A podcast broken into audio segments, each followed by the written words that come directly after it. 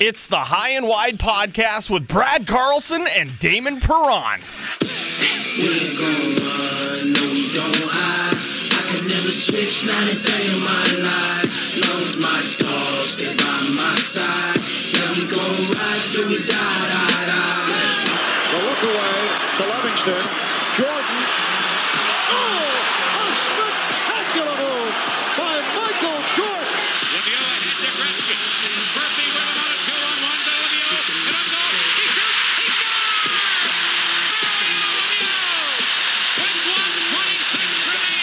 Triple H, Big Show, The Rock says tonight, the only two things that you two candy asses should concern yourself with is this. It's your role, know it. Your mouth, shut it. And if you do that, then The Rock, the great one, guarantees you will smell what The Rock is cooking. Rooney carries in, rolling in front of him, and in a shot. Desjardins following the play, and he missed, but the short shot there is again. Scores Desjardins, and the Canadiens win in overtime. His third goal of the game, and the series is a brand new one.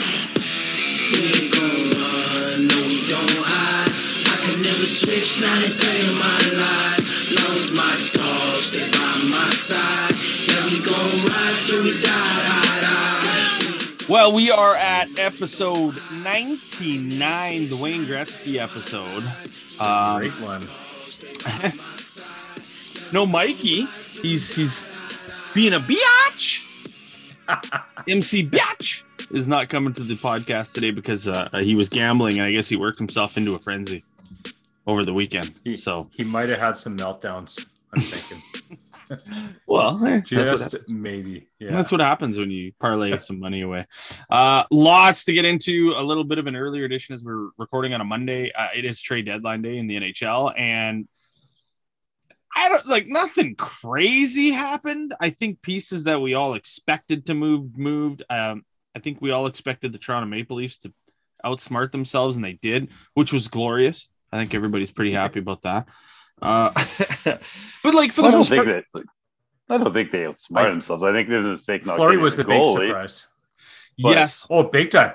Big time. There was Allen was apparently available in Montreal. Yep. Both of San Jose's goalies could have been available. Yes. Huge mistake by Edmonton there. I think you say both Edmonton and Toronto made that mistake of maybe not going out and sure up their goaltending, but absolutely that is what it is.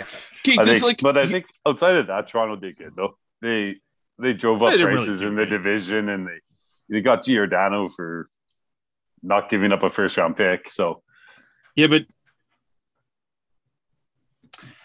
I will defer to Brad on Giordano. I think he comes in and he does help Toronto because Toronto's defense is so porous anyway. Yeah, he brings a lot of experience. I think it's probably a good pickup. Zero skating. Calgary, yeah, he's probably lost a step for sure. But Calgary could not pick him up. I mean, they could have traded for him, but no salary would have been able to be retained because of the expansion draft rules. Right. So any talk of Calgary kicking the tires in Giordano is null and void, because I think Seattle ate half when he went to Toronto, which made it possible, and they actually ate half of every contract they traded quite a number of times, which is probably a good move for them, utilize their cap, and it makes sense for the most part. Even Montreal to pick better return. I think basically any team that is in the position any team, Toronto, Edmonton, if you're a team that has any sort of expectations in the playoffs and you can add to your team and you don't give up a first round pick, you had a pretty good draft trade deadline, I think. Here's my thing with Calgary, or sorry, not Calgary, with Toronto and even Edmonton as well. Why aren't you getting rid of your first round pick? If you're looking to make that playoff push now, what use is this first round pick to you? It's going to be high 20s. If you could pick up a Marc-Andre Fleury, why wouldn't you trade that first rounder? Apparently, he was in discussion for Fleury as well. That came out in the news, I believe. Yeah, they weren't happy about it either. Right? Yeah, well, yeah, not at all.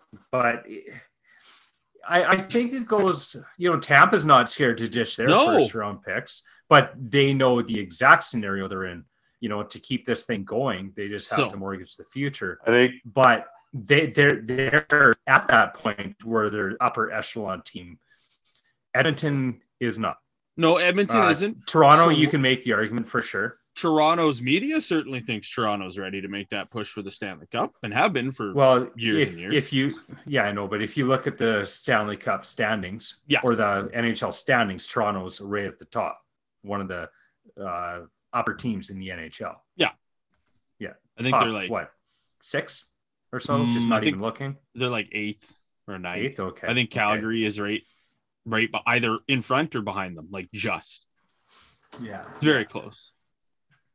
But like, still, your big problem in Toronto is your goaltending, and they thought they were. I don't know. Like, I'm confused. Like, well, the thing you have to remember with Marc-Andre Fleury is he held all the cards, right? Yeah, he did. He had full no trade, so he could say, and everything I read was up until about Saturday, he wasn't willing to waive it for anyone.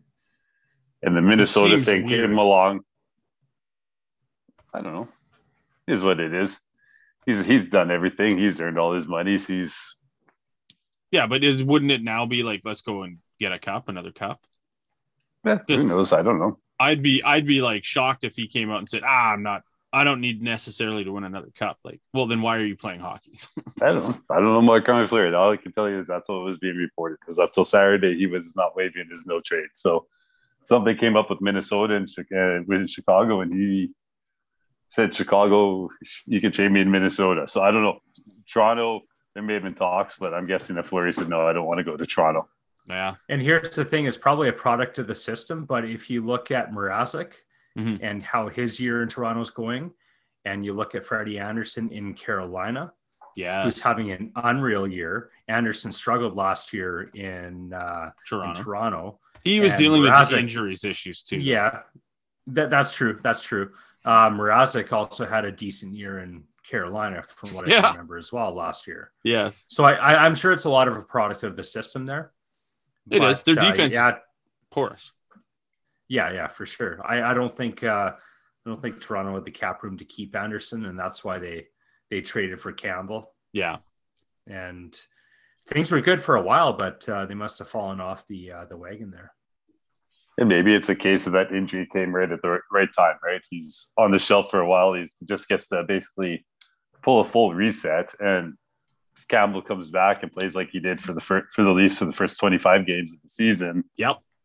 Leafs are in a position all of a sudden, but they got to get by a first round first before I'm going to give them any credit on anything. So. Oh, absolutely. Yeah, so Toronto is in 8th. Calgary's 1 point up on them in 7th. Yeah, I just saw here. But look at the goals for and against on that, though. Oof. But you know what? If Toronto wins a game, it vaults them right up to 4th. It's crazy, eh? It's so tight, yeah. But I thought that what are we going to do here? We can run down every Canadian team, or what? I've got the format? I put it in our chat. I've got all the Canadian teams. Trades, the ones that we're kind of interested in. There's the little ones that kind of nobody gives a damn about, so we don't really have that. And then I have some of the major trades that happened throughout the NHL. So that's what we'll do. And then, but like, I got a few other things. Obviously, NFL news is heating up. We got some NBA/college stuff going on with March Madness, and then we'll jump right into hockey, because I think that'll be the majority of everything that we got going on. We're not going to have a stump the chump this week, as Mike is, like I said, biatching out. Silly man. Montreal traded away all of their players, and they're up 2-1 right now on Boston with 5 minutes left in the third. That's interesting. But, yeah. And Marc-Andre Fleury, I guess, is playing tonight for Minnesota. I saw he took the ice. He took the ice. I don't know if he was playing or not, but he did definitely take warm-up. Incredible. I love trade deadline day. It's so fun. Well, just, I'll confirm that 1 second here. Yeah. So let's get into it, Kev. How was your last week and a half? We took off. I was going to say, why you don't jump back into other sports. We are halfway not hockey already. Let's just keep talking with the hockey talk. All right, let's go with that. Yeah. We can do that. St. Answer's always sat on the couch and watch lots of sports. That's anything we're going to talk about my life, we're going to talk about in the podcast. So I love that you and I just went crazy for college basketball this weekend. There was a lot of college basketball. Talbot's starting tonight. Talbot is starting. Yeah. Well, there you go. Fleury had the luxury there of getting traded. He doesn't have to trade his put new gear on. Not really. Just needs a new mask. The brown set that he wear actually kind of works pretty good with the Minnesota look. So just take that little red stripe off the side. He's good to go. Well, speaking of that, so Andrew Hammond comes over to Montreal. He's got big green pads on because he was playing in Minnesota. He finally gets his new gear, and he gets traded to New Jersey. At least he's got red for Jersey, but lots of trades heading into trade deadline day. I guess Montreal kind of unofficially kicked everything off like Valentine's Day weekend when they traded to Foley. Showed some love for Calgary and traded to Foley to him.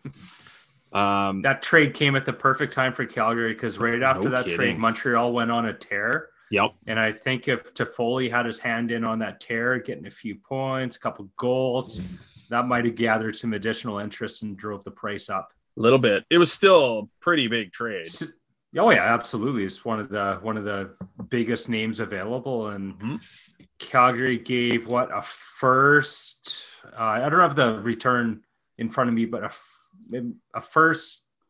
Give me 1 second. Second and a first and third and fourth, maybe. It was a first and a fifth, Emil Heineman and Tyler Pitlick. Oh, okay. So Heineman was Florida's second-round pick. Yes. He was involved in the Sam Bennett trade. Right. So it's, from a certain perspective, a first, a second, a fifth. And Tyler Pitlick. Yeah. Which is, I would I don't... He didn't have a like the hockey player didn't really jive in Calgary's lineup. Correct. It just had really fourth line in and out. Yes. So and then that first round pick is protected, top 10 protected.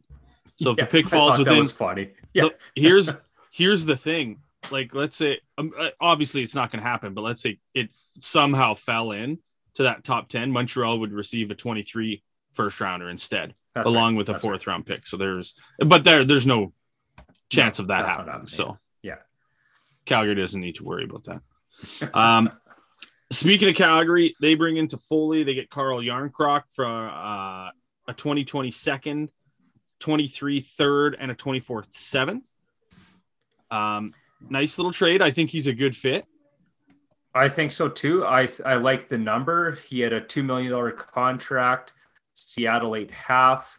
See, the problem with Calgary, much like every other team, they're so strapped by the salary cap. Didn't have a lot of wiggle room. It's got to be creative. So, that's exactly it. And, it costs you more to get those guys, when the other team takes on half the contract. So, yeah, absolutely. I mean, the return...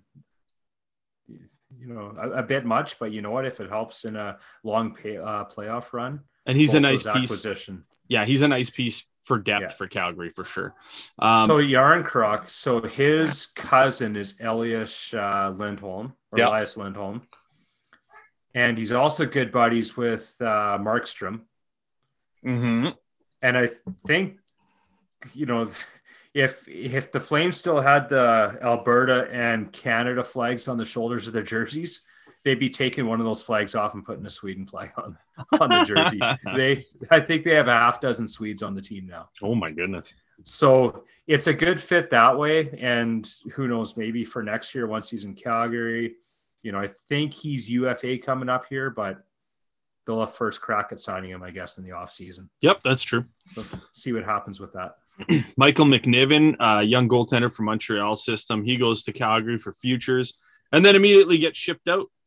Ottawa. Yeah, to Ottawa. For futures. For futures.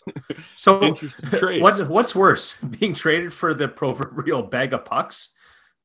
Or getting traded again. Yeah. No, for futures is nothing. Well, could be a buck, right? Yeah, exactly. Ryan Carpenter comes over from Chicago for futures. I guess a lot of futures are going to be thrown around there because everybody's got to still work their way around. And you know what, that one and everything like so, that. Yeah, for sure. So what happened yesterday was the Flames put Richardson on waivers to give some flexibility for today. Yes. Not expecting anyone to take Brad Richardson, but I guess that the futures is a 2024 fifth round pick from Chicago. Oh, okay. Yeah, okay. So that's what it is. So yeah, Vancouver decided to go claim Brad Richardson. And I think that might have been in retaliation to maybe just give him, like sticking it to him for Markstrom and Tanev. Get out of here. I don't know what else makes sense. I heard that. I saw that on Twitter and I was like, come on. There's no way. If that's the case, then Calgary's looking at Vancouver and going, okay. Well, imagine if you're Brad Richardson. Like, you're going to be on a team gearing up for a playoff run. And all of a sudden, a bunch of bozos who will not make the playoffs claim you on waivers. It's like, oh, gee, thanks. Yeah.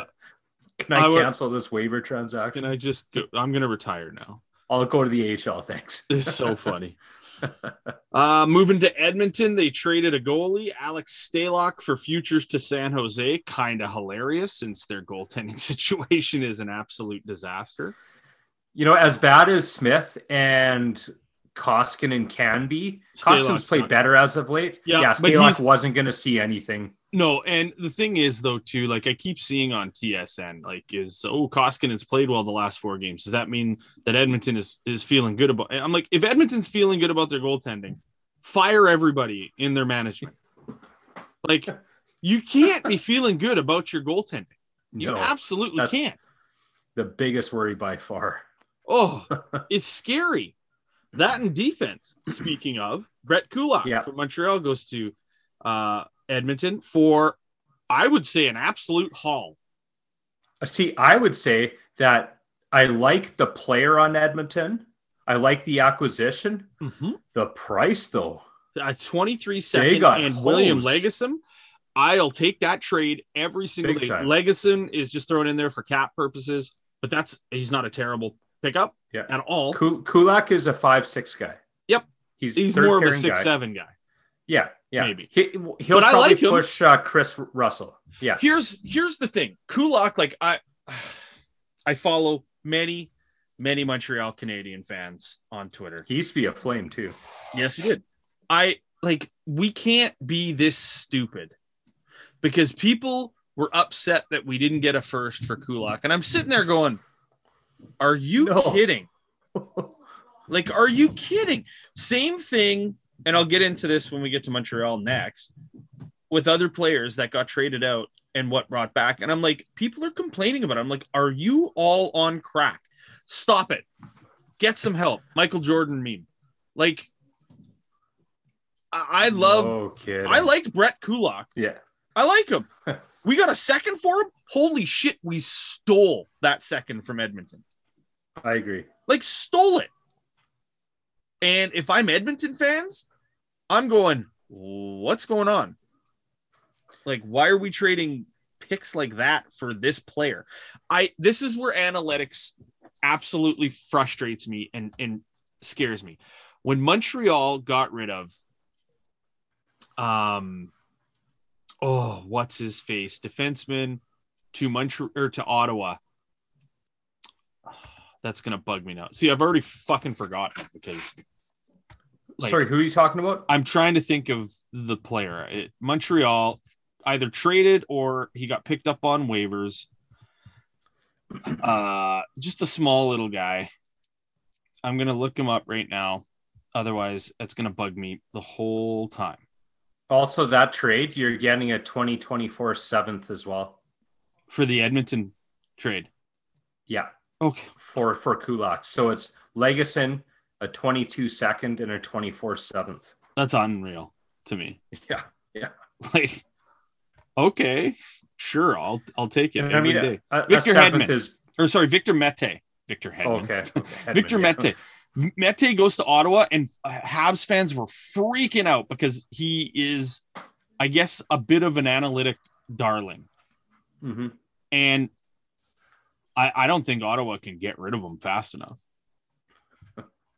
And the same thing, like Kulak, a little bit of an analytic darling, but be realistic here. There's a reason why he isn't a first, second, third, fourth pairing guy. He cannot win a puck battle. He's too small. Fourth, fifth pairing guy? How many pairings do you have there in these teams? No, I said like a first, second, or a third, fourth pairing guy. Oh, okay. Like a second line guy. Yeah. I should say a first or second line pairing. Yeah. Sure. Rolling 10 defensemen on the like, what are they doing? If Kulak is getting seconds, maybe that's what you need to do. Yeah. But like, I'll never understand this enamored outlook for players and the price tag that they get back. I sent in our group chat what came out for Montreal and what came in, and it's unbelievable what we've gotten for like five players. Hey, let's finish up Edmonton here. Yes. There's one more trade. Derek Brassard from Philly for a fourth-round pick. That's a decent pick. That's a very good trade because the Flyers retain 50% salary. And he's like... How do you do so bad on one trade and follow up with doing so good on the next? Because I think Brassard was I think this is where Philly's fucking up now, because he is a good third line kind of stay-at-home center, right? Like, he's a nice little pickup for Edmonton. He's only played 35 games or so and has maybe 16 points. Yeah, he's not going to be the guy that he was 5 years ago. No, not at all, and they're not expecting that, but... Mm-hmm. Edmonton, they need that forward depth. Their third and fourth lines are dog shit. So this gives them a serviceable player to put out there. Yes. Who's clipping at about just shy of a 40-point pace for a full season. And nothing wrong with that. Is going to come onto your power or your penalty kill and take up minutes away from McDavid that he doesn't need to be penalty killing for. They're not on the PK, are they? I would assume that McDavid for sure is... Not significant, but enough where it's not great. Yeah. Like Brassard's a nice pickup for them. And that you need those guys. Like it doesn't really show up on the stat sheet. Yes. But like Carpenter for Calgary. Yes. Apparently he logs a lot of PK minutes. Yeah. So that's where you have your guys like Backlund and Lindholm. Yep. Well, especially Lindholm when he's one of the best 5-on-5 guys in the league. Yes, you're not tiring around on the PK. So I think it's a great pickup for Edmonton, which is again hilarious. Moving to Montreal, Toffoli, like we said, goes to Calgary. Montreal gets a first, Pitlick, blah blah blah. We've already mentioned that one. Yeah. Ben Chiarot heads to Florida. This is a steal too, I think. A first, a 2022 fourth, and that first is in 2023. That's even better than 20. Yes, it is. And Tyler Smilanic, who I've heard half decent things on. So I would say that's a good trade for Montreal. I don't know if it's an absolute steal. I think Ben Chiarot got a lot of interest though, from what I could tell. Yeah, he was probably the number one defenseman available, was he not? No, Chychrun had to have been. No, like realistically, okay. Like I think Phoenix needed their socks blown off them to trade. Phoenix outpriced themselves on a guy that they're not going to be able to keep. Yeah, and they may not even be able to sign to a realistic contract. Chychrun's the type of guy you don't trade him right now. Chychrun's an off-season deal where you can have dollars and cents making where they can be thrown out the window because we don't have to worry about our cap until later on. So that's fair. Right now, it's not a Chychrun time to trade right now. That's a good point, Kev, because right now you have maybe 12. Let's say 12 teams trying to actively make their team increasingly better. Yeah. Maybe 16 or whatever. The offseason, you have all 31 teams available, possibly looking to make moves. So well, and just like Kev had said, the cap availability in the offseason is so much better than it is during the season, right? So that's huge. Teams like Arizona would have to take a huge chunk of that contract back, but you would get a haul for them. But they were like asking two firsts and like a high-end prospect or two high-end prospects. Why is that crazy? I look at it this way. Look at what Chicago got for Hagel. Yep. Yeah, I think that's insane. So if Chicago got two firsts and two prospects for Hagel, Mrazek, we'll that's not at all crazy for Chicago. Well, okay, what would Chicago get for Hagel if he was an RFA end of the year? A fraction of that. Yeah, I agree. Yeah, you're trading. They would have got a fraction, first, I think, for him. Yeah, maybe. Really? You are. That is a sweetheart contract for Tampa. Yeah. And that drove the price way up. And you know what? Tampa's okay paying that price because that gives them some wiggle room under the salary cap and allows them to, you know, compete for a cup for the next 2 years. Absolutely. Yeah. You don't like Hagel? Yeah. I guess. But he's probably on pace for, 50 points this year? I think a little better than that even. A little better? He's one of those guys. So it's like there's some talent to his game, but if you just surround him with the right players, he's like Jonathan Chichu. Put him with the right line mates, and he's going to do what you need him to do. He's going to put 60, 70 points on the board for you and look like he belongs wherever you want, wherever you put him. Is there any talent kind of in Tampa? Just a little bit.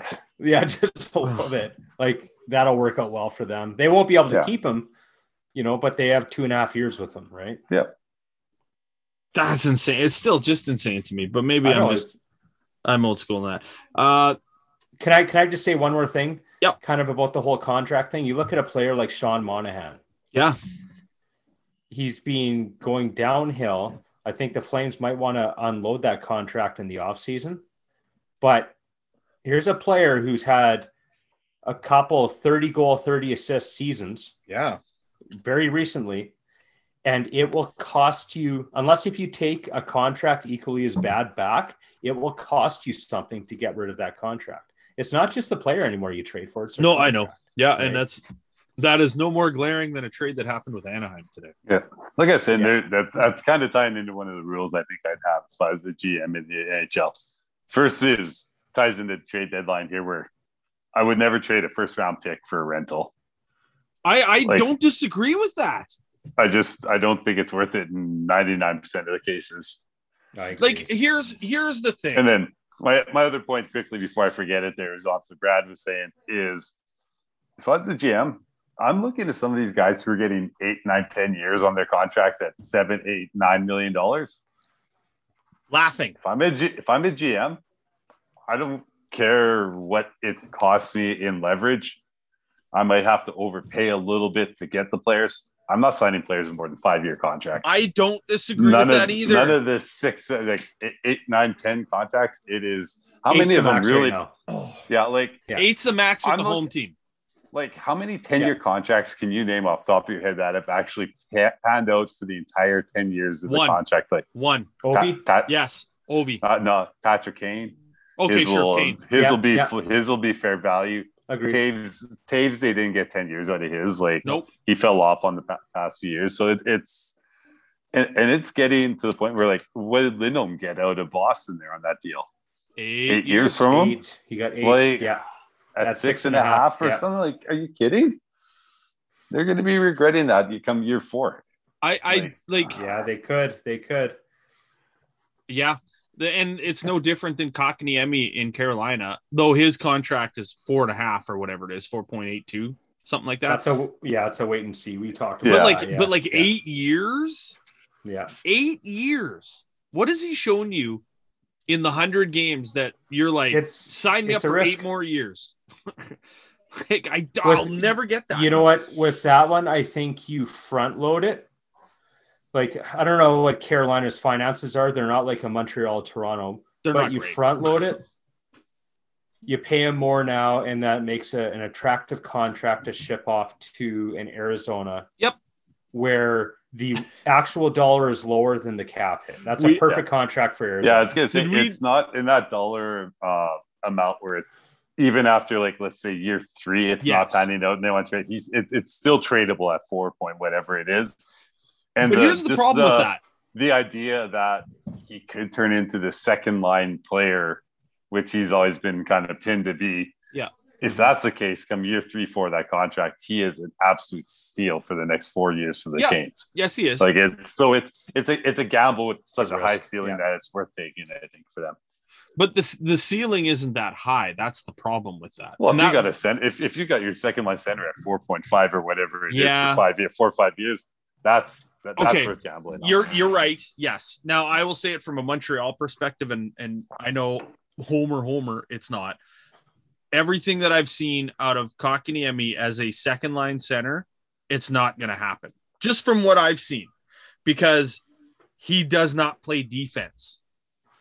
And they're not asking him to be that player this year or next year. But it should be, because he's playing not second line minutes. He's playing third and fourth line minutes. Well, he's playing fourth line there. Right? Yes, yeah. Exactly. Playing back, back to you saying there. So, like, if he's playing fourth line minutes now, signing him to this 8-year contract for $4.5 million or whatever, you're expecting him to come in as your second line center. He's got to play defense, and he's played over 100 games in the NHL. And Montreal stressed with him defense, like play defense. Your points will come. Play defense, and he refuses to play defense. So Carolina may be giving him more wiggle room to work with. They're obviously they're going to have to with an 8-year contract, but like it just seems weird to me that it's an 8-year deal. Like I again, like you had said, Cap, like I don't know why teams are signing players to 8-year deals. Like they're so, and it's different than the NFL where. Well, I should maybe take that back a little bit. When I say like 8, 9, 10-year contracts, that's I'm like a generational. Top, but I'm talking top end dollars. Like I'm not like at $4 or $5 million. I can understand. It's but why are you signing big of a risk? Why are you signing a player to 8 years for $4.5 million? Well, he's 23 years old and has the ceiling that he has. Like he might be 22. 22. So like there you go. Like that's where you can work in that 8 years is still at the end of that contract. He's only 30, right? So it's not like you're playing out. Like I don't know. I just think the high end reward on that contract is so high that it's worth the chance. If he absolutely makes it to a second line center and he's effective in that role, putting up 60, 70 points a year, absolutely that contract is a steal. And the thing is, big like time. I said, they don't need him to be a second line center this year or next, because they have Aho and they have Aho's their first line center. Yeah, but they have and their second center is his name just skipped off top of my head. Terry Ryan, is that who it is? Yeah. No, he plays wing most of the time, I believe. But they're taking care of for the next 2 years down the middle, I believe, from what I read. So Stahl. So yeah. Trocheck, there it is. Yeah. That's the name. So he's got, and Trocheck, I think, has 1 more year on his contract, what I was reading. So it gives him 1 more year of, working into that role, and you see where you got. Stahl's got 2 years left. And they just picked up 1 more. Well, yes, after this year, yeah. They just picked up Max Domi too, who can kind of jump into that. Derek Stepan is there. But those are all guys coming off of contracts. They're going to be a tough playoff vote. I think so too. I think last time I looked at their top 5 betting in far as Vegas odds go, I think Stanley Cup favorites right now.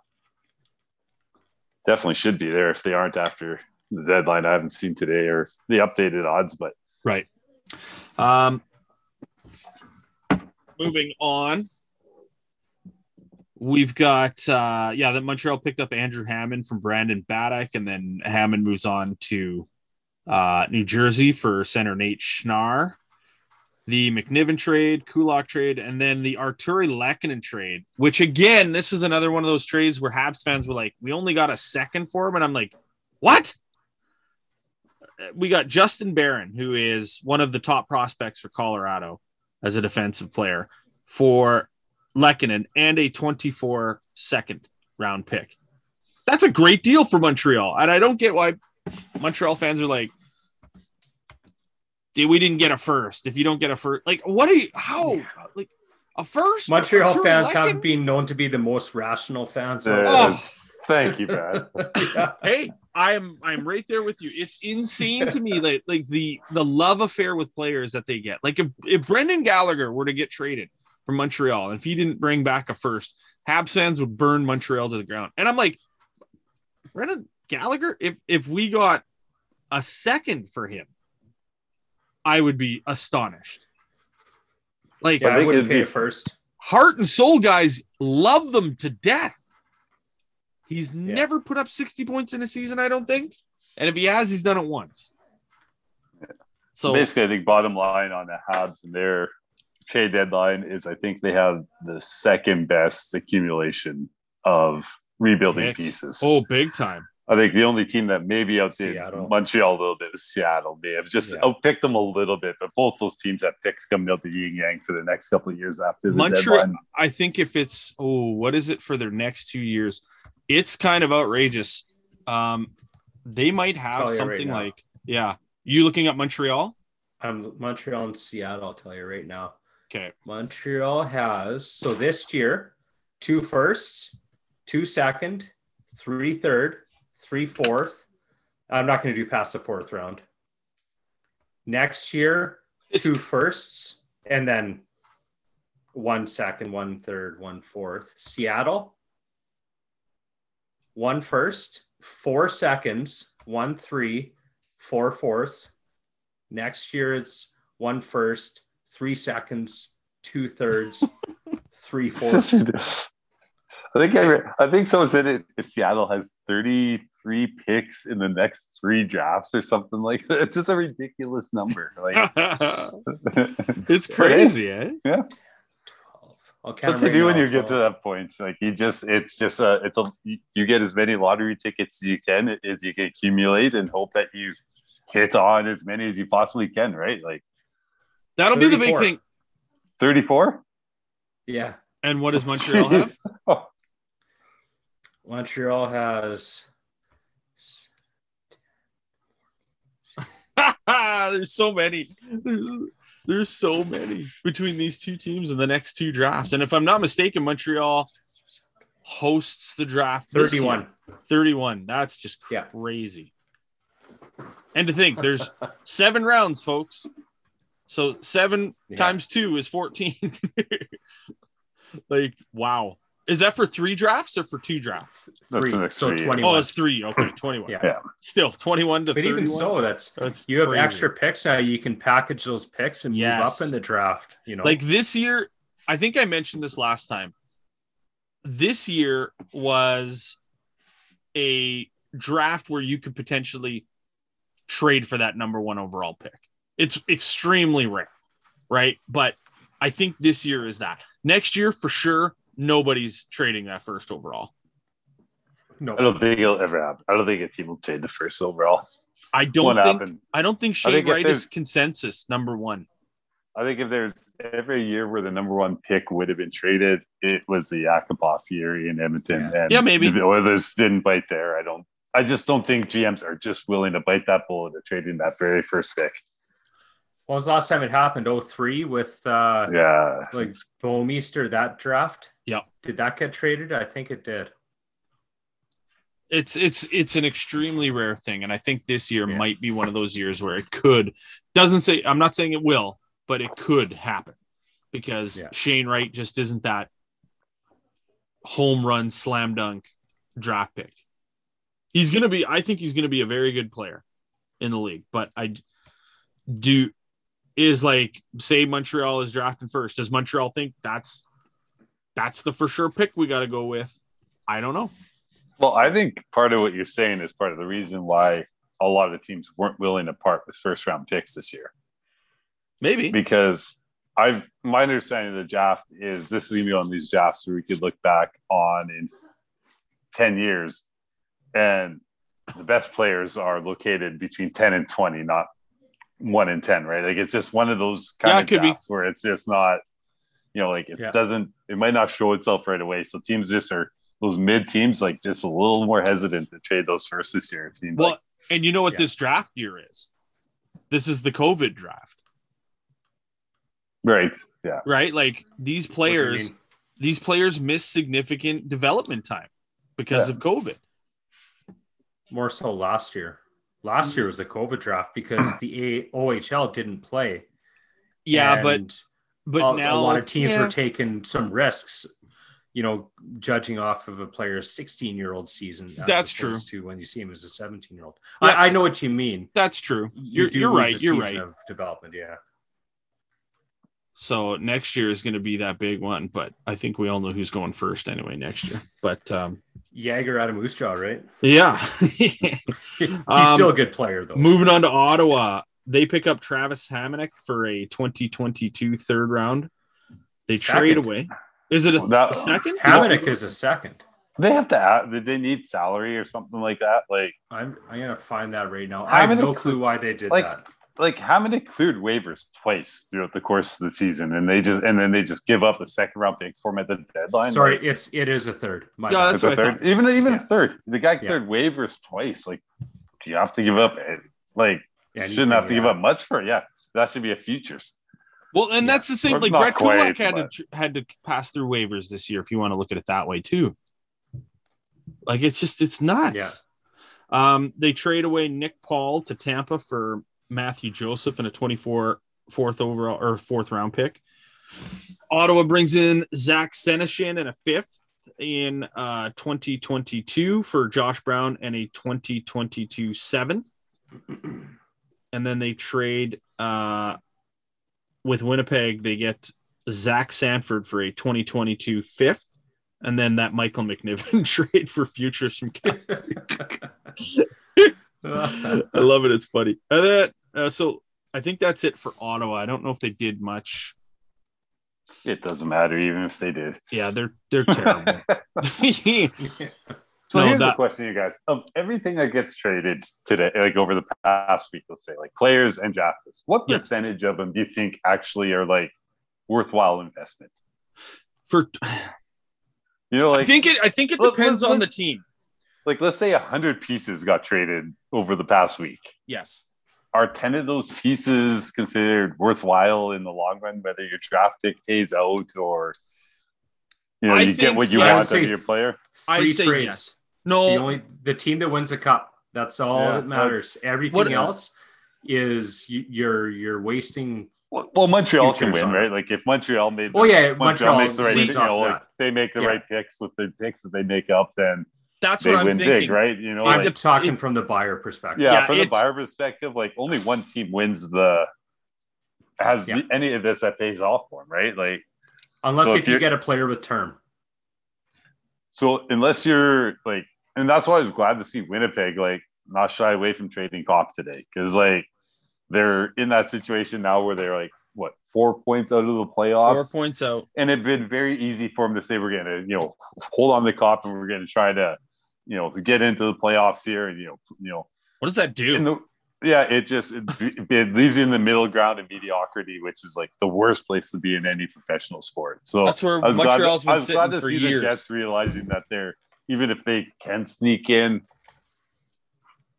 they're probably not going on a run this year. So it's, you know, add some assets and move on. I thought it was good for him. Did any of you see TSN's director of scouting,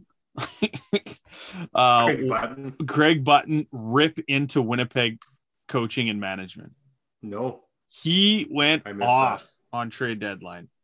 I didn't see all of it, but I read about some of it. And he just was hammering how it is such a vet-laden team, which makes no sense because you've got, what, 4 vets on the team? Yeah. Right? And what their biggest vet is also their biggest problem in Blake Wheeler. Like, we'll get to the Jets in a minute, though. Yeah. Toronto, they bring in Ryan Zingle and Ilya Lyubushkin for Nick Ritchie and a conditional 25-second. Carter Hutton, he comes over from Arizona for futures, and then Mark Giordano from Seattle for a 2022 second, a 23 second, and a 24 third. That's a steep price to play for Giordano, I think, at this stage of his career. Yeah, I think Seattle wanted the first for him initially. Yeah, so, and I don't think they're getting much interest for a first, but I don't know, like, his salary was cut in half. Yeah, that's true. That's the big play. I don't mind the move. I think he's going to come in and gel with TJ Brody instantly. They played together in Calgary. Yeah, that's true. And Who knows? Maybe he signs in Toronto after that. Guy was the number one defenseman on all the trade bait lists. So Toronto landed him and didn't have to give up first to do him. So good on him. The big story out of Toronto, of course, is they signed the gold-winning, Olympic gold-winning goaltender out of Finland. What's his name? Satari? And then his name escapes me. Yeah. He gets put on waivers due to. Because he played overseas. Well, it has to do if they had signed him in the beginning of the year, he wouldn't have had to pass through waivers. It's about cap circumvention and shit like that. So they sign him. He goes through waivers. And here's the thing, Damon. If he would have sat at home doing nothing, they could have signed him and not go through waivers. But the fact he played professional hockey elsewhere. Yeah. And you're right, though. It's to prevent cap circumvention there. And that's why he had to pass through waivers. Who picked him up? Arizona. But then I see they sent Carter Hutton to Toronto for futures. Yeah. So it's basically a goalie swap. Yeah. They did it after the Hutton trade. The Hutton trade. Oh, okay. Because but Satari's 31 too. It's not like he's a young goalie. So it's crazy. Toronto, what are you doing with your goaltending situation there? Because Vancouver, they get a third-round pick in this year's draft from Ottawa. Travis Dermott comes over. That was Toronto. There's maybe I put that in twice then because I thought I saw that somewhere. But either way, that Travis Dermott comes over from Toronto for a third round, and then a 23 fourth rounder from Rangers for Tyler Mote. And I was just going to say that's good asset management from Vancouver's perspective. They unloaded Hamonic for a third. Yes. Paid a third for Dermott, but in the process, they shedded a bunch of cap. Yes. And I don't think they're any worse off with that move anyway, so. No, not at this stage. Them, Arizona made a lot of small little moves that you could kind of say the same thing about. Vancouver was just making sure that they – I guess didn't get into too much trouble with Hamonic. Winnipeg. So the big deal is the Jets trade Andrew Kopp and a 23rd sixth-round pick to the Rangers for Morgan Barron, a 23 fifth and two conditional second-rounders. One of the picks turns to a first if the Rangers win two rounds and Kopp plays in 50% of the games. And the other second can be Winnipeg's choice of a 22 or 23 selection. And I don't know if it didn't give me any more information on whether there was a condition on that. It would seem weird that they wouldn't just. I would say there's a pretty good chance that you said the Rangers have to get to the second round. Yes. And Kopp has to play 50% of the games. So as long as he stays healthy, he's going to play. You would think. And I think the Rangers probably going to. I would. Fairly good chance of winning around. No, they have to win two. They have to get to the conference finals. Two. Okay, So that's a little tough for them, but that is. I like that trade for Winnipeg. They did well on that one. I think so too. Yeah. Well, considering it's not totally out of the question, that could be a first. That's not totally crazy that could turn in. So 2 seconds for Kopp is a steal, in my opinion. Yeah. And you get a player and a fifth. Well, why not? That's just a good trade, is what it is. I'm just going to check for term on that contract. Mason Appleton comes back to the Peg from Seattle for a 23 fourth rounding, UFA. People were all excited about that. Mason Appleton back in Winnipeg, and I'm okay. Yeah, my exact thoughts. What do you do? It's not even that. Okay, why is this a big deal? I don't know. Maybe this is just Winnipeg media kind of being happy about something because they had done nothing. Absolutely nothing up until today.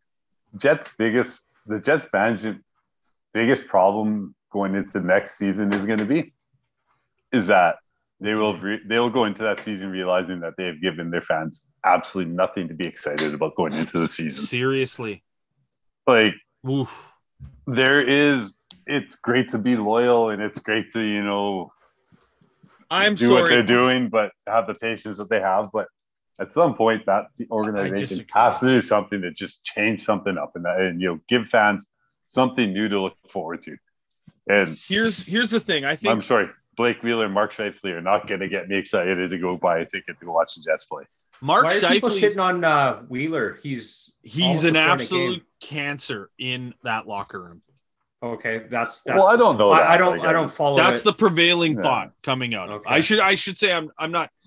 I don't know that obviously, because on ice performance is there. Defensively, Scheifele and Wheeler are two of the worst players on Winnipeg.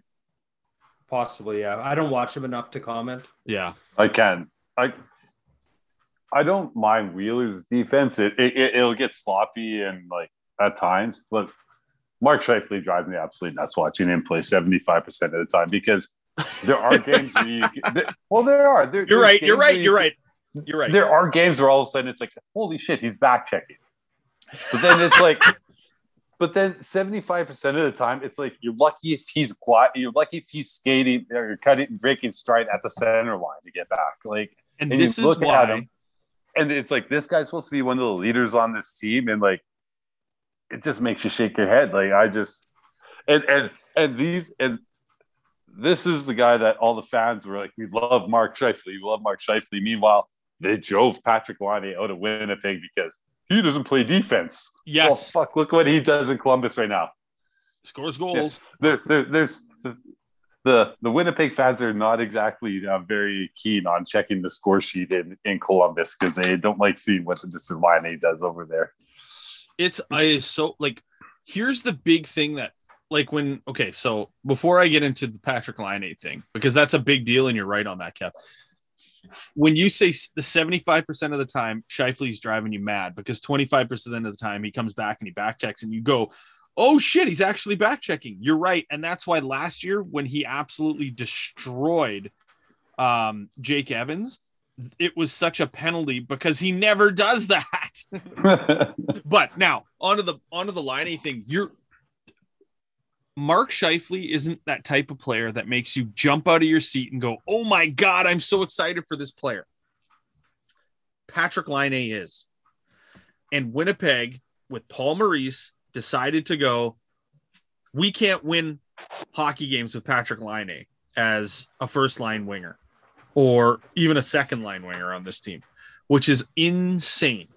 So they decided to get rid of a player who brought people to their feet, was that type of, he wanted to be in Winnipeg.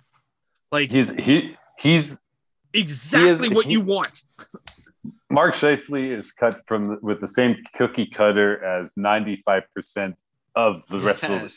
Yeah. And then here you have a guy who is like, has somewhat of an it factor about him, who people will pay their hard-earned dollars to watch play. Yes. And put his name on the back of your jersey and let's drive him out of town because he doesn't play defense. Well, our leaders don't either. Like, it drives me. It drove me mad.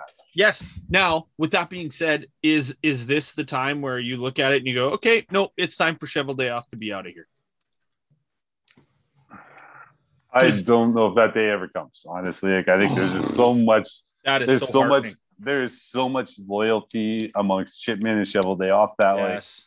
Like, have you ever heard Cheveldayoff's name come up once? And like, I'm not talking like water cooler talk or like bullshit on the internet. Like, have you ever heard one reliable reporter ever mention Kevin Cheveldayoff's name in any sort of trouble whatsoever, or even like remotely on a hot seat? Just with the Chicago thing, and it was put to bed real quick. Yeah. Yeah, you're right. You're right. That is sick. Look at Paul Maurice. Like, he was a coach in Winnipeg for how long?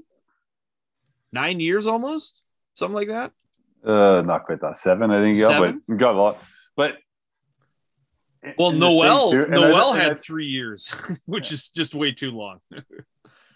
And I think Cheveldayoff maybe gets a bit of slack, or maybe he's evaluated different, because I think that people in that organization maybe believe that people don't want to come play in Winnipeg. So Kevin's job is twice as hard because he has to convince people to come here, and he can't get access to all the other players that everyone else would. So I think, all right, I'll double down on that one. Draft and develop. That was the whole plan with Winnipeg, right? We're going to do the draft and develop, and that's how we're going to build our team. they obviously like Scheifele, Laine, I guess, I wouldn't consider Kopp, but I guess Kopp, but he's gone now. Kyle Connor. Who else is draft and develop on that team? Morrissey. Yeah, sure. But he's got like, there's always issues with him. You're always hearing They've things about Hellebuck. Morrissey as a defender. Who? Hellebuck. Yeah, I was just Hellebuck. Hellebuck has been a definite, but now people are like they're ready to chase Hellebuck out of Winnipeg.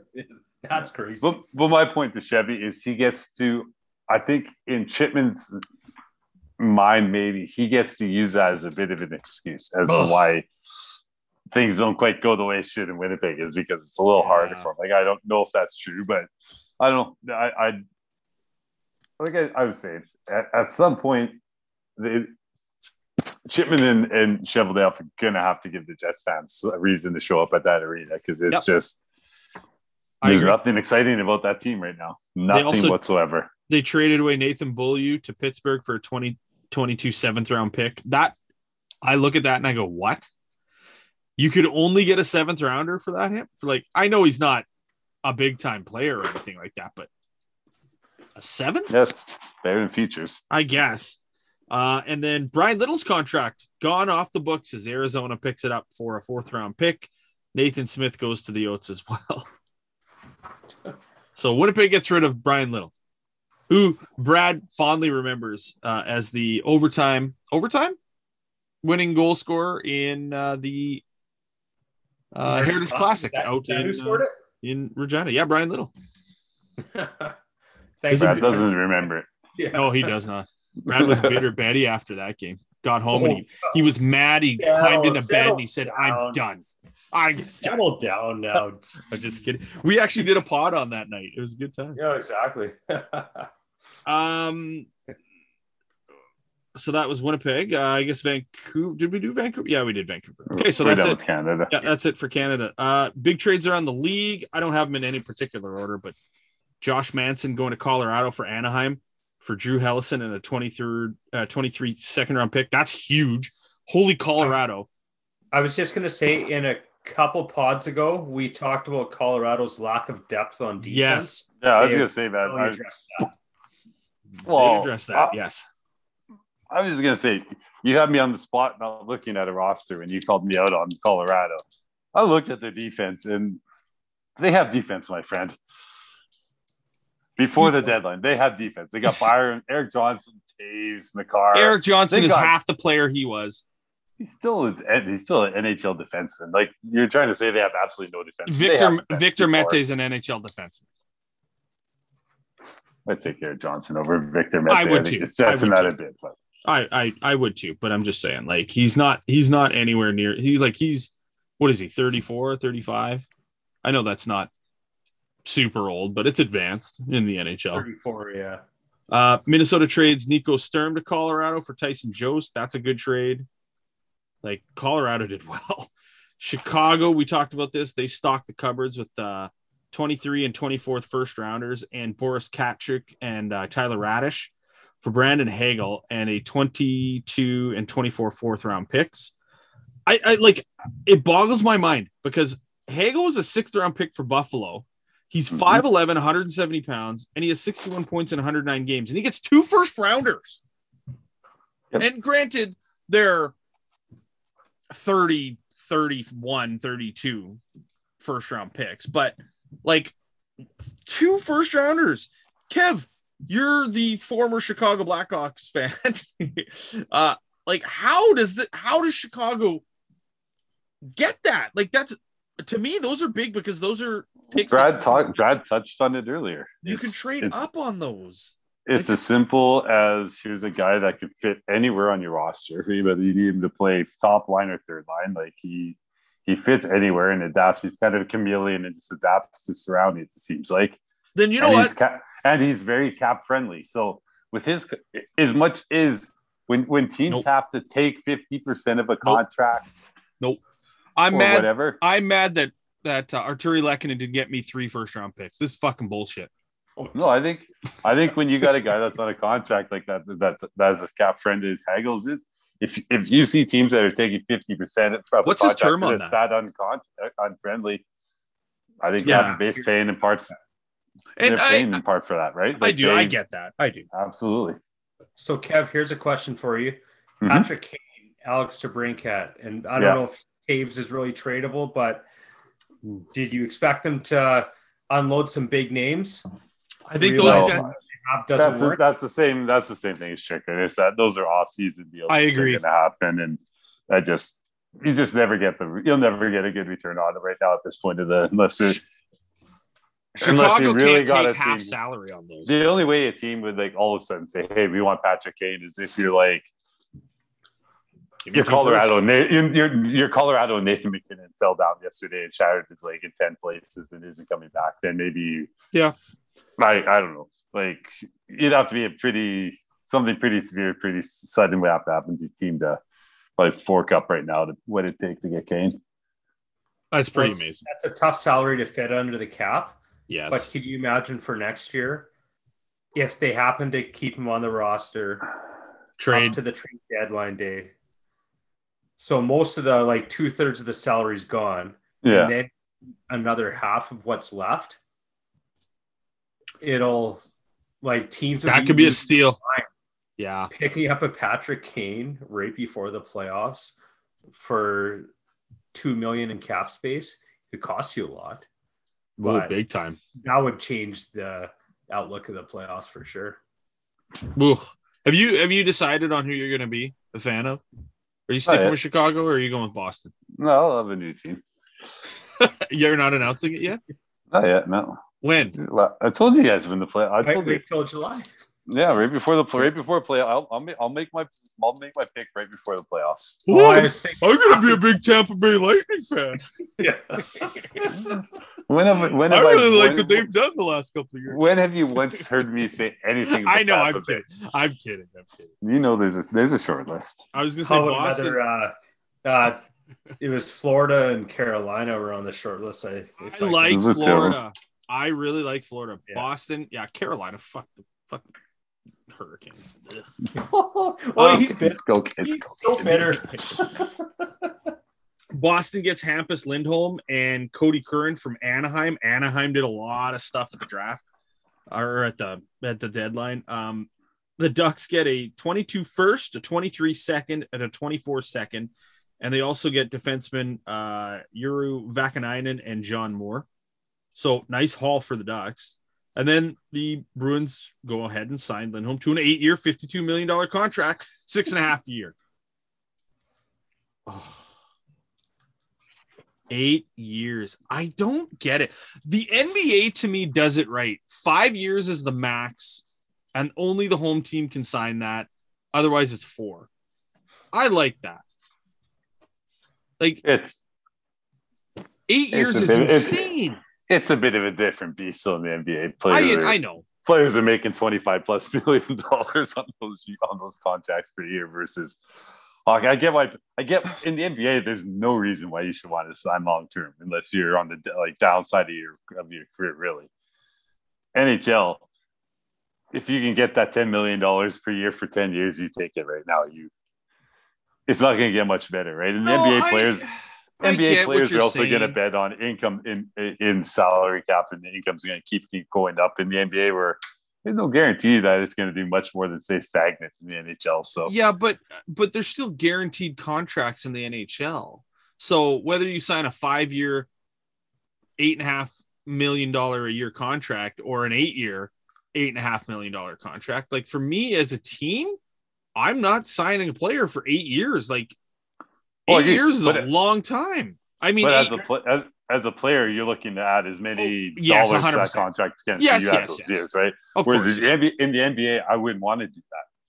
Like, if I'm a player in the NBA and I'm still got good years on in my career, I want 3-year contracts because I want to keep betting. I want to keep betting myself because even if I stay at that same level, just with the way revenue grows, I'm going to add $5 million in the next contract, right? Whatever, that's true. I do get that. Lindholm's been a top pairing defenseman for a number of years now. Yeah. He's 28 years old, signed the contract. You know, there's a chance that the last year or two, this contract might go south for him. It's not so sour. It's not terrible. 6.5 for first pairing defense. I thought he was a couple of years older than that. So at that age, yeah, that's not 28. Yeah, yeah, that's not too bad then. So, just 8-year contracts. Just I know a lot could happen in 8 years for sure. Florida adds Claude Giroux, Connor Bunneman, and German Vobstov, and a 25 fifth round pick. Yes, heading back his former 10th overall pick, 2017, Owen Tippett, a 24 first and a 23 third. So nice pickup again for Florida. There was a lot of talk. Owen Tippett's a nice pick. There's a lot of talk that they were going to try that another big piece too, because they just put Ekblad on long term. So that's right. They could have kind of played around a little bit there with the cap and had that extra piece come back in the playoffs at some point, but they didn't do it. Yes. Here's all the data on the Toronto one. So yeah, they placed Mrazek on waivers, signed 32-year-old Finnish goaltender Harri Satari. He's got 9 games of NHL experience, and he goes to Arizona. He was playing in the K. Marc-Andre Fleury, he goes to Minnesota for a conditional second. If Mitty makes the conference finals, that pick becomes a first rounder. That's almost like guaranteed there. I think they're like, gonna have a nice road. I mean, it's not conference, is it? It's conference finals. Okay. Conference finals. So, yeah. But the 4 games, like he'll get. They have to go through Colorado, sure. So that'll be a fun series if those two match up. Oh yeah, absolutely. I'm just watching the Wild Golden Knights game. So the Wild acquire the Flower. Yes. Talbot's in that. He's pitching a shutout right now. You don't think he's motivated? Oh, big time. Is Cam Talbot's been disrespected his whole career. Well, here's the thing with Talbot, though. He started this year very, very good, I thought. Had outstanding numbers. And then I just, after they acquired Fleury, I went and looked at his numbers. His save percentage dropped down to like a 908 or something like that. Oh, and it was high 920s earlier in the year, so he must have had a really bad stretch of games. To make this move here. Well, I mean, it's Fleury, right? The option was there. I think the Giroux deal is a big deal. I do too, and I think the Fleury deal is a big deal for me. I think it put Minnesota into. I think. Going into the deadline, I think you had 5 teams that I thought were like true contenders this year. Like I thought Colorado, Florida, Tampa, Calgary, Carolina. I think Minnesota puts themselves into there now. I think you have 6 teams. I agree. That's kind of how I viewed the deadline. Yep. Like I mentioned, Max Domi heads to Carolina, and then Anaheim trades Rickard Raquel to Pittsburgh for Zach Austin-Reese, Dominic Simon, and a 2022 second overall pick. So. Those are the more, I guess, notable trades that have happened. Lots of little bit pieces that went all over the place as well. Winners. Can I just talk about Minnesota for a second? Yes. So I think they have a little bit of cap space this year. I don't know if you guys recall, but they bought out Parise and Suter. Yes. Yeah. Those contracts in cap penalties next year, $12.7 million. Are you serious? Yep. So this is like their big run. They're like, we got to make a run now. Because 22, 23, all the way to, and then the next year after that, it goes to 14.7, another year, 14.7. But then for 25, 26, it goes down to 1.6 million total.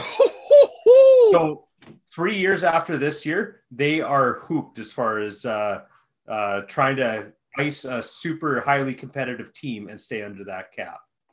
You mean next year and the year after?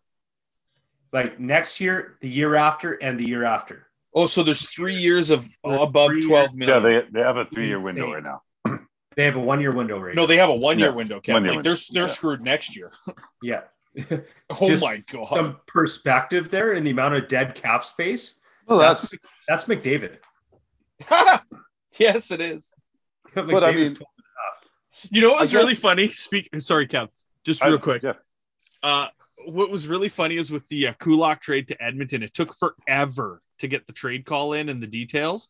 So, of course, all the funny like tweets and Instagram posts and everything was that, oh, it must be for McDavid. It has to be for McDavid.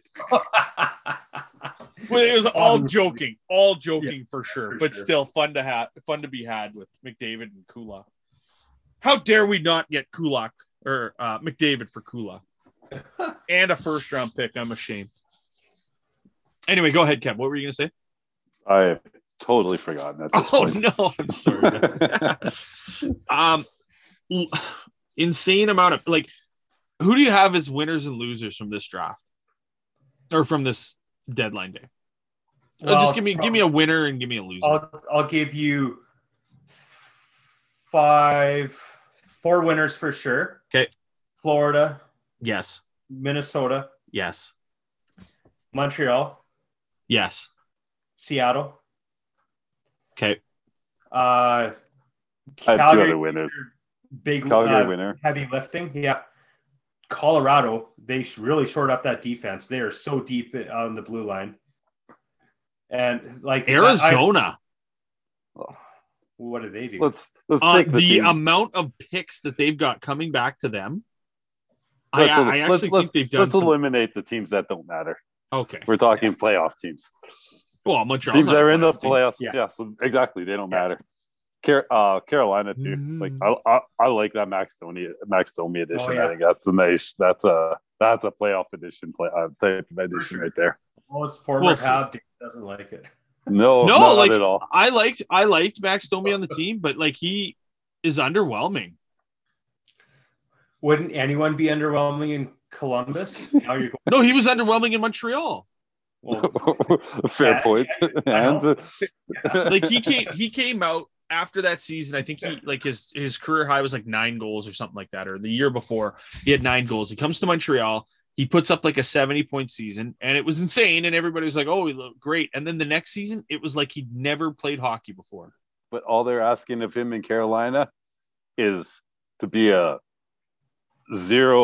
plus negative zero and get under player skins. Yeah, that's his role. Like he is not there to score goals. Like he is there to be a shit disturber, and Carolina's pretty good at that. So I like that addition. I think that was a nice little addition. But do you guys hear that there's issues with that Dadonov trade? I've heard a little bit of that. Yeah. So the NHL just sent out a listing of trades, and that trade was not listed on it. Oh, so and I think it has to do with no trade clause. I don't know if he officially waived prior to the trade going through. Oh, interesting. That's a big trade too because Ryan Kesler goes to Vegas. Yeah, I saw on Twitter. I mean, his contract. Luongo said, basically a story here about your, relocation type thing. That's funny. Or best of luck on Vegas or something like that.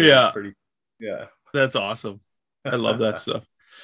I would agree with those picks. I think I'm really like as a Habs fan, I'm really anxious to see what they do with the draft now, like over the next few years, because we've had some pretty poopy drafts. And not only that, like last year, bringing in, was it last year, the year before, Logan Mailloux, that whole shenanigans. Oh, yeah. I don't know what to say. I'm torn on he fucked up. He's done his time. Does he deserve a second chance? But I'm also very much on you're playing a game that is privileged. Like if you fuck up and you're told don't come back, don't fuck up. Like, don't do something that stupid. It's just that simple. Like, I don't know. I think it's a simple decision not to make, but that's just me. But he's a highly touted prospect in the system. I guess we'll see what happens out of that. I don't know how I feel about it, but I don't know. Maybe a Stanley Cup makes me feel better in a few years, but it is what it is. But I am anxious to see where Montreal goes with the picks that they've picked up, especially for next year. I love that we have 2 firsts in the 2023 draft. And we have two firsts for this draft. That's huge. So I just hope that we actually do something worthwhile. Like, I want to come back from watching the draft and be like, yes, I feel good about what we've done, instead of a lack of anything in the cupboards for quite a bit. Well, I think you can have one very high pick and one very low pick. Yes. For this year. Yes. Wouldn't it be something if you had first and 32nd? Oh, that'd be weird, eh? I'd like that. Yeah, you would like that. Yeah. Sure. Could be 2 years in a row of first and it could be. Seriously. Yeah. It's not like everybody's like, oh, we traded all these players away. But I'm like, yeah, you guys want the first overall pick. You can't keep all those players that were putting 7 wins and 8 games on it. You got to get rid of some of those players. I think in the offseason, you're going to see possibly Jonathan Drouin gone. I think you're going to see Jake Allen gone. I'm actually surprised they didn't trade him at the deadline. I thought that would have been a piece that you could have got something. Yeah. Yeah. And there's several other, like David Savard, though he scored today, but like he's, I can't see him coming back as a Hab. Like, Montreal's going to be a completely different team for the third straight year. It's going to be really weird. So they should. And they should. Yeah, you're right. Yeah. And I want to see young players. Like, if Montreal's terrible next year, but it's young players and you still have Martin St. Louis, who knows what happens with him? He's just interim. Does he want to still coach? All that kind of stuff. I hope so, because I think he's done wonders for the culture. But we'll see where it goes from there. But yeah. Calgary's done nice. I'm going to hitch my bandwagon to them for the playoffs. I got a jersey I can actually afford too, Brad. Yeah. I really got to get that jersey deal. It's what, 3 years in the making now? Oh, yeah, exactly. Could have had a sign too. Damn it. Well, no, because I didn't get it until afterwards. Oh, it came after. Yeah, it came way after. Otherwise, okay. I would have brought it with. But oh, gotcha. Okay. And I'd say, Kev, like, I can't wait to cheer for your team. But fuck, you don't have a team yet, and you're going to be Mr. I'm not going to announce it until after the season's over. That's right. You're so dramatic. My prerogative. You're so dramatic. You're not going to like anything I have to say when it comes that time for selections anyway, so. Why not? I don't like if you pick Florida, I'll be happy with that. I think Florida's a good team. It's probably not going to be Florida. It's going to be Boston or Carolina. You prick. It's going to be Carolina. 100%. It's probably a coin flip between those two teams right now. So it's going to be Carolina, and I'll tell you why it's going to be Carolina, because Kev can go out and buy a Hartford Whaler jerseys, the sexiest hockey jersey of all time. No, you know what? You're a little bit on. Oh, Aho's my first jersey if I get it. Oh, yeah. I like Cotton Envy. Oh, no, Cotton Envy will be the Whalers jersey.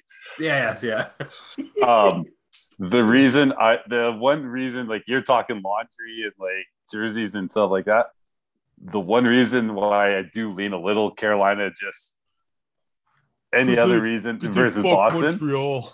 No, it's I don't have any yellow in anything I wear. Yeah, that's true. My wardrobe is all based around being a Blackhawks fan, pretty much. So Carolina is a much easier transition than all of a sudden. That's true. I got to add yellow and subtract red. So I would respect you more if you went with Carolina. Fuck the Boston Bruins.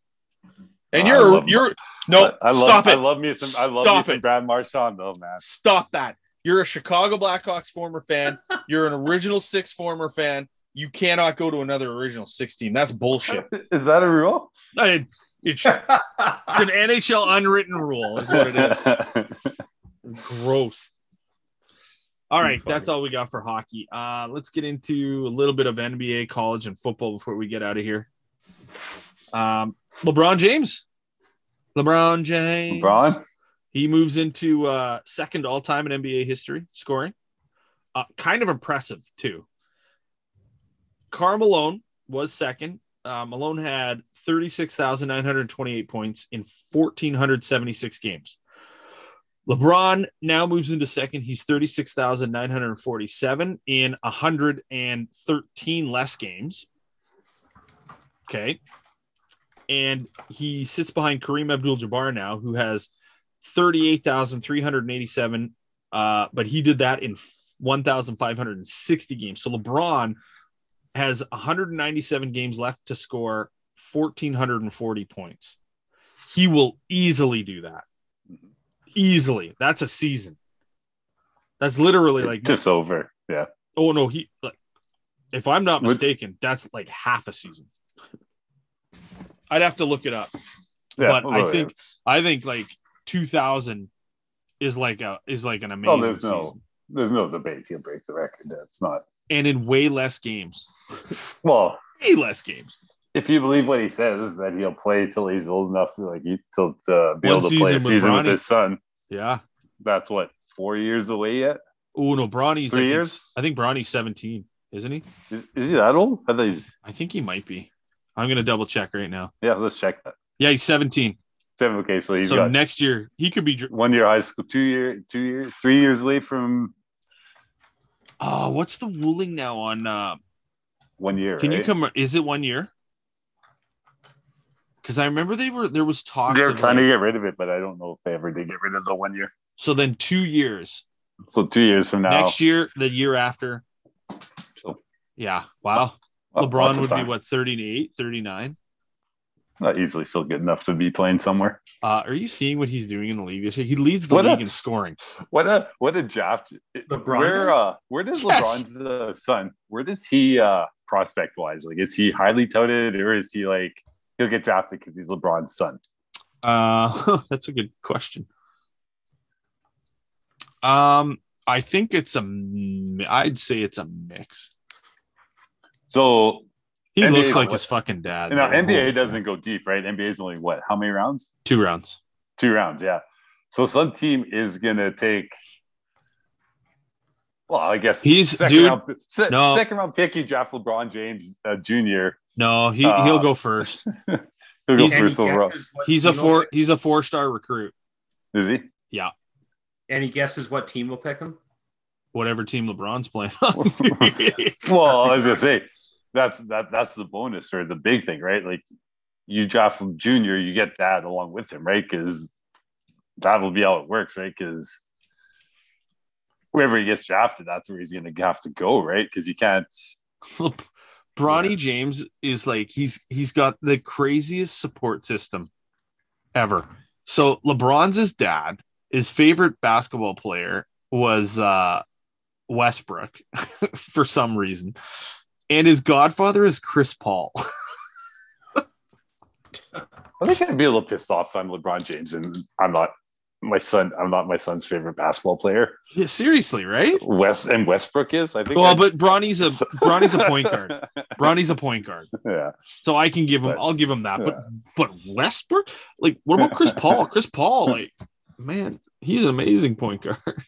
Yeah. But yeah, interesting. So that's cool. Yeah, but yes, LeBron is leading the league in scoring right now. I was just gonna say, if he's leading the league in scoring, 37. How are Lakers so bad? Because Anthony Davis is not there; he's injured, and that doesn't help them at all. And Russell Westbrook came in and is absolutely shitting the bed. It's just been because they built it around LeBron, and LeBron wanted these players to come in, and they're all old as shit. It's not like LeBron hasn't carried teams on his back all by himself. Yeah, no, you're right, but he's 37. Oh yeah, the dumb thing though. But the dumb thing is though is if I've seen the graphic of it, I'm not gonna be able to name the players, but it's pretty much an all-star lineup. That of prospects that they traded away since they've got LeBron James in LA. And if they would have just stayed the course with the players that they had, they'd be in such better spot, like with LeBron. Wait. Okay, they didn't trade for LeBron, though. LeBron signed as a free agent. Since they signed, all the trades they've made to bring in all these players around LeBron, they put like a graph of like the six big, like high-end draft picks or whatever that they've traded away. And it's like an all-star roster. It's Anthony Davis makes sense. The trade for Anthony Davis makes sense. So whatever picks that they got for or traded out for Davis, I'm okay with. Like he is one of the top 5 players in the NBA when he's healthy. Yeah. But he's got to be healthy. That's Russell Westbrook, I think that was a trade. Horrible. Because he is Like, I could have told you this 5 years ago. This is not a guy that you want to bring onto your club expecting to win a championship. He doesn't do that. Russell Westbrook plays for Russell Westbrook and Russell Westbrook only. That's it. Who else you got on that team? Yeah. Anyway, they're just Dwight's like old as shit. Like Dwight is not the player that he used to be. I think they had. Yeah. Simplest answer to your question, Brad, is it's a bunch of old men. It's a bunch of guys who play for themselves. It's a bunch of Westbrooks, right. Basically. It's me, not team. Right? Well, LeBron and AD are team guys. And, like, anybody that sits there and says that LeBron's not a team guy is foolish. Like, I've seen him carrying teams on his back before. And the problem with him is if you're giving him carte blanche to build your roster, like, no. Like, Carmelo Anthony, I love Melo a lot. Syracuse Orange, 2003, national championship, love him.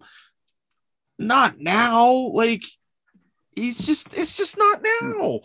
Russell Westbrook, man, I saw like triple-double in a season. That's so cool. Yeah, he fucking padded his stats to get a triple-double. What did his team do? Nothing. He can't lead a team because he doesn't give a fuck.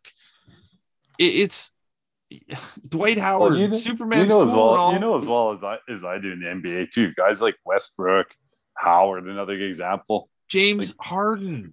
Time catches up to those players very quickly in the NBA, and the NBA is such a young man's game at this point that it's why what LeBron's doing is unbelievable. It defies logic. Like, it makes no sense what he's doing.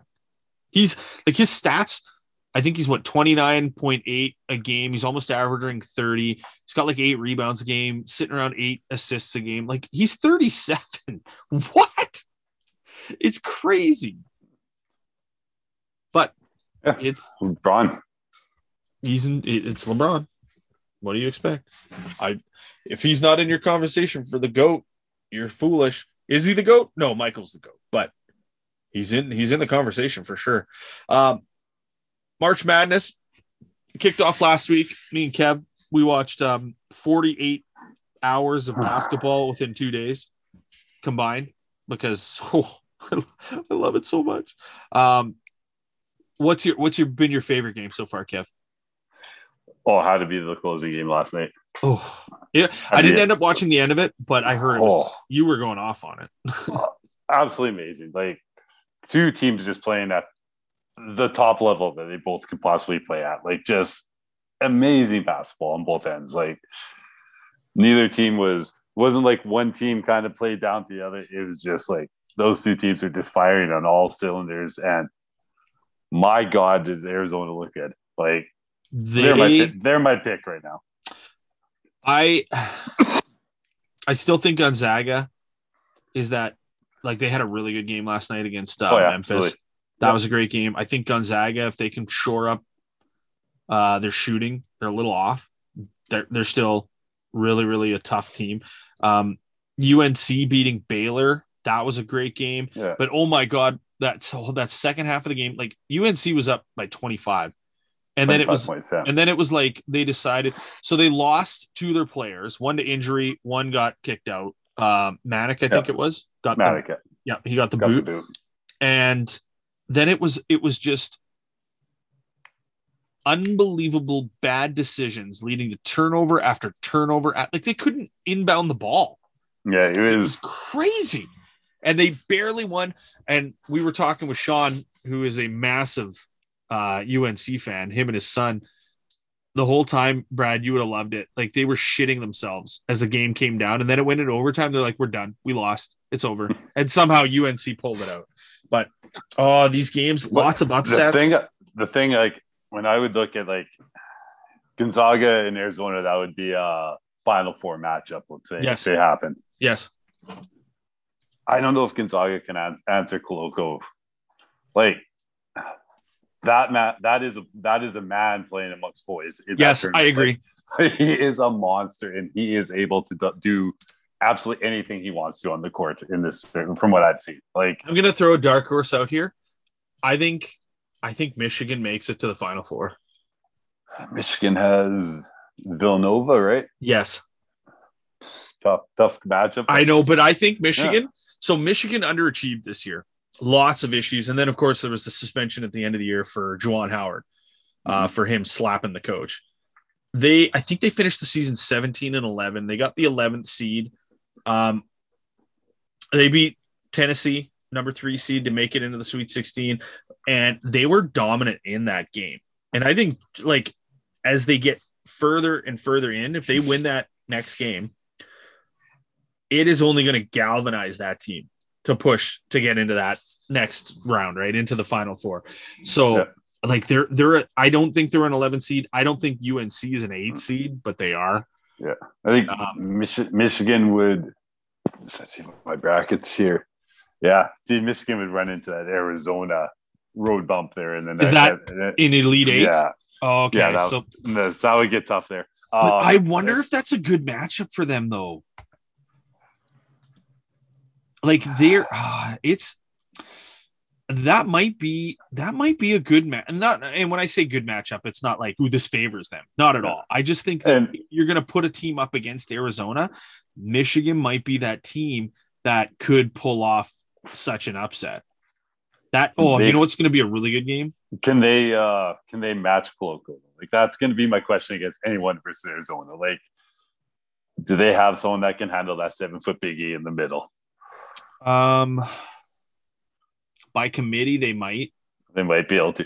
By committee, while we're talking about Arizona here, Mathern, like, yeah, my God, talk about a kid who is just like he was already. I think he was Pac-12 Player of the Year going in, and this kid is just like making himself like I'm going to be a top 10 draft pick in the NBA. Like I like his. I love about this tournament. I love it. Like, he has just put the rocket on my back and just like watch my sock just go like through the roof. And like that dunk he threw down last night, it was insane, like, absolutely nuts. Like that is like, well, he's just like that's an NBA dunk. That is not a college level dunk where guys kind of just two-handed down. Like that is like that. I was saying to you guys how basketball just translates so well in the highlights, and that's what I mean. It's like just that 5-second clip, like. Not even highlight form. Like I'm watching that game last night, and it's like hockey doesn't do it, football doesn't do it, baseball. There are kind of sometimes those really massive, quick, massive home runs or stuff. But a guy throwing a dunk down like that, or like that huge block, like I sent you guys footage of. I get up on my couch when that happens. Like I'm like I jump when stuff like that happens when I see something in basketball, and like, but.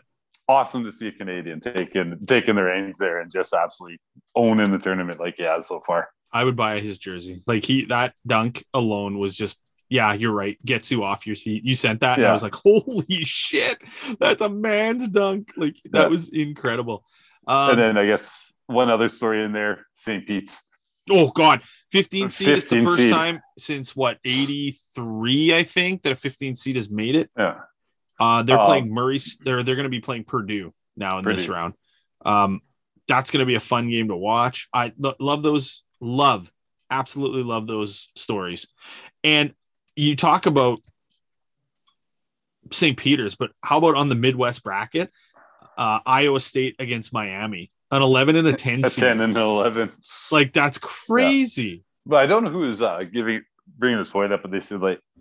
I don't know. They threw out a picture of St. Peter's Gymnasium. That's just a dump. Yeah, it like wooden bleachers would fit a couple thousand people. Like you would not think this were an NC, like a team that's in the Sweet 16 is playing their. It doesn't look like a team that's in Division One. No, never mind. Sweet 16. It looks like the gym that I played high school basketball in when I went down into the States. Like that's what it looked like. That's hilarious. But they made the point, and they said like. This is where investing in athletics as a school pays off, right? Yep. Because, like, this is how Gonzaga became what Gonzaga did, right? Like, when I was going to high school, Gonzaga was what St. Peter's is right now. Yes. They were a team that was coming in at the 16, 15, 14 spot every year and just making a name, and all of a sudden they win a game. And then the next year, all of a sudden they win 2 games. And before you know it, they get the national champion, right? Like, it starts somewhere, but that's where, you know, like, as much as you want to talk the corruption and all the dirtiness of money in college sports, this is where investing in sports can be beneficial is an example like this. What it can do for that entire program, right? I agree. I do think that college sports is going to look a lot different within the next 5-10 years. I think it's going to be a lot more parity isn't the right word. I just think there's going to be a lot more high level athletes deciding to go to smaller programs, not necessarily going to the Duke or the UNC or the Georgetown, or like they're going to look at going to some of those smaller schools, because it's going to be cheaper in the long run for scholarships and things like that. Well, if you're not getting a scholarship from those smaller teams that don't have the numbers that the bigger programs do, but also because it's just an opportunity to play in a totally different area where you can get like you're a god on campus. And like, it's an attractive thing to see. Oh my goodness. Is that Zool?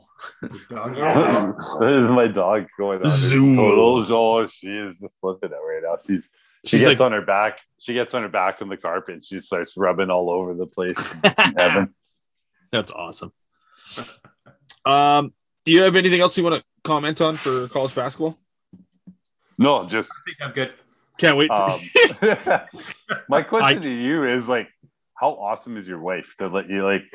And are you allowed to watch next weekend? I told her 3 weeks. Like it's March Madness. Give me 3 weeks, and she's like, "That's fine." I'll like. She's really into puzzling right now, and so like, I'll be sitting up here all day long. Kids can be running around. I don't care about that. If they make noise, it doesn't bother me at all. But she'll come downstairs and she'll puzzle and she'll be good. And I'm like, thank you so much, sweetheart. I love you so much. Did she work on a nice 24-piece puzzle? Like 5,000 piece? My wife does these 1,000-piece puzzles. And it's like I could do the perimeter. After that, it's like, no, I'm done. No, she does not worth my time. Yeah, no, she's a 24-piece puzzle. She's into the big stuff. Like she's doing like Disney puzzles and all that kind of stuff. Okay, yeah. I got my dad for Christmas. He's into puzzling, so this year I got him what like they call it an impossible puzzle. Oh no! All black pieces, or is no? It pieces? There is like color. Like there is like it's marbles, so it's like But here's the real kicker to this puzzle. You're a real asshole of a son, aren't you? Oh, just wait. Here's the real kicker to this puzzle. There's no edges. The edges look just like a middle piece. So, just think about how you start on a puzzle. It's 1,000 pieces, no edges, marbles. What'd your dad say to that? Has he started it, or is he throwing the garbage right away? They are always puzzling, and I always ask my dad, "When's the marble puzzle coming out?" And I don't think it ever will. It's funny because I bought him 2 years ago, and then this year I bought him like they call it like a living puzzle, and it's like a map of Toronto, and it takes you from like the beginning of Toronto to modern day Toronto on this puzzle, right? And it like builds up, except. My dad's as conservative comes, and he absolutely hates the city of Toronto because of their political beliefs. So I may bought him two puzzles that he'll never, ever touch in his entire life. That's amazing. Oh, my God. That's funny. Okay, let's get into the NFL before we get out of here. Brown's going to brown, eh? Whoa. This story keeps getting better and better. Okay, so like I know we had talked about it within our group chat. About how Cleveland going after Deshaun Watson. Yes, that's a no-brainer. Deshaun Watson is an upgrade. Of course, you kick the tires on that and you do your due diligence. Yeah. It's the way they went about it that is just dog shit. Because it was, let's look into Deshaun Watson. We're not going to talk to our starting quarterback about it. And I know, like, you don't have to, right? Like, it's a business. You don't have to do that. But, I mean, you usually do. So it went from Watson saying no to the Browns and then that getting out. And of course, Baker Mayfield going, well, what the fuck? Like, I thought I was your QB. I want to trade. I want out. And then the Browns say, well, we're not going to trade you because we didn't get our honeymoon, where we didn't get our sweetheart and Deshaun Watson. And then Deshaun Watson going, fuck it, let's go to Cleveland. And the trade happening. So now they have to trade Mayfield. It's a great story, and it's the Cleveland Browns, man. Come on. But here's the upside is they're not going to get hosed on a Mayfield trade because there's teams that are looking still for quarterback. Yes. So they'll get a good return on Mayfield. And I hate saying this, but the Browns are taking like some flack for their due diligence, right? That they did on Watson and stuff. Oh, or lack of due diligence. Yeah. Quote unquote. Yeah. I don't like saying this because I watch the sport every Sunday, but I don't think the Browns did any more or any less than any other team in the NFL probably would have done. I agree. He was cleared of all his charges. They talked to his lawyer. They talked to him. I don't know if they felt like they had to talk to the other side. That's just the NFL's mentality, right? I mean, if you're going to say we did our due diligence on him, then you got to talk to the other side. You would think it would. Yeah, like I said, this is just it's the NFL, and they're so tough on. They can just it's unbelievable, right? The best part is when the lawyer for the women accusing in the civil suit came out and was like, well, interesting. The Browns never reached out to me at all. It's so stupid, but so funny. The Texans get 3 first-round picks, a 3rd and a 4th, and the Browns also get a 5th in that trade for Deshaun Watson. So there you go. Lots of people arguing that it would have been completely one-sided if he had reached out, but that's kind of the point. Like, it was one-sided because you talked to Deshaun's lawyers, and you talk to Deshaun. That's the one side of it. So now you got to hear the other side of it if you're doing your due diligence. Yeah, and you're right, Kev. Do you need to do your due diligence? I don't know if you do. I mean, if you want to be an upstanding moral team, then yeah, you do your due diligence. But if you don't, just don't come out and say you did your due diligence on them. Yeah. That's exactly it. I think it's just hilarious. I think a much different situation. I'm actually crying from things. If this was still being litigated, like yes, but of course it had like. Well, I mean, the fact that there's a civil suit, the court stuff's done, right? Like there's a possibility of a civil suit, which will likely fall, which always usually does after it falls on the court. So there's going to be another something follow probably, but I wonder. 22 women still going after him hard on that civil suit, so. Like, yikes. Matt Stafford signs a 4-year, $160 million deal to stay in L.A. Guess so. Yeah, I think. What wasn't the lake with that relationship? That was a win-win for everyone involved there. Won a Super Bowl. The Rams win the trade. They won. Devontae Adams traded to the Raiders for picks. This is interesting. That division is so stupid. I know. Is this more of Green Bay not being able to add top-tier talent now because Aaron Rodgers takes up just so much of that fucking cap? Well, they had thrown their franchise tag on Devontae too, yes. and he said, "Screw that! I am not being franchised." So yeah, but you're not far off. I mean, other teams do too. Like I mean, yes, they do. You have a guy that's a two-time reigning MVP. He's worth $40 and $50 million. That's just the nature of the beast in the NFL, right? So I struggle though, because the big complaint for Green Bay has always been that they don't go out and they get him help.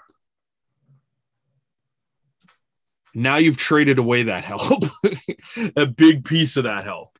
Yikes. So for Aaron Rodgers, apparently he knew that was going to be a thing, that Adams wasn't going to be there. And so he still signed the contract. And I mean, there's 50 million reasons why he would sign that contract, but it's crazy. This reunites Adams with Derek Carr too, as they played college ball. Yeah. There's still a playoff team. Green Bay. Yeah. Of course they are. That division is dog shit. In that division, I think they could lose 2 more Devontae Adams and still probably be in the playoffs. Maybe. Matt Ryan is on his way to Indy for a 3rd-round pick. Indy was getting pretty hard up for a quarterback. Not Matt Ryan's not the worst. Like It'll be interesting because Indy's got a decent offensive line too. He was better than anything that was available on the market, like as far as free agent went. And I don't know what the Cardinals like. I think what's going to happen is the guy we were just talking about, Baker Mayfield, will end up being the Cardinals quarterback. That just kind of seems to make a lot of sense right now. Could be, yeah. Matt Ryan on Indy might make a whole lot of sense though too, because I think Indy's got a decent offensive line. So it's been built up because it was dog shit for so many years and kind of chased Andrew Luck into retirement. But who I AFC. Let's see what Matt Ryan does. Yeah. Last couple of years, it's been Indy goes as far as their running game lets them go. So that's true. Yeah, we'll see how it goes. Yeah. Buffalo, oh my God, they're getting even better. They had Super Bowl winning linebacker Von Miller. Like, are you kidding? Interesting little thing on Von Miller. He would become, if Buffalo ends up going to the Super Bowl, and they have a very good chance of doing it, and they won. Miller would become the first player in NFL history to win a Super Bowl with 3 different franchises. What a situation for him. And then the Bills, so they lost Mitchell Trubisky. He goes to Pittsburgh. Hilarious. Real tough loss. Real nice addition to Pittsburgh. Yeah. They full rebuild, so they went out and they signed Matt Barkley back. So Barkley's back as a Buffalo Bill backup quarterback, which is actually a decent fit for Buffalo. So there you go. Lots of fun going on in the NFL as well. So we didn't do a pod last week. Tom Brady came back. Oh yeah, Tom Brady. He's unretired. Yeah. We did not mention that. You're right. I forgot about that. Someone had so he unretired on a Sunday. Before his Saturday. Touchdown. No. Hold on. Okay, what's that? Okay, so you're going into the football thing? Yeah, the football thing. The last touchdown ever thrown by Tom Brady, or supposedly, sold for over $500,000. $500,000, and hours later. Yeah. He unretires. Unretired, and that football is worth tens of like $10,000 or whatever. Instead is of it even? Yeah. Every subsequent touchdown. Every subsequent touchdown Tom Brady throws, that the dollar value of that football just drops. Absolutely. You know what, though? From what I know of Tom Brady, yes, I will not be surprised if he buys that ball off that gentleman for $500,000. Maybe. That's just kind of what I know about Tom Brady. He'd be like, I fucked that guy over, so let me right this wrong.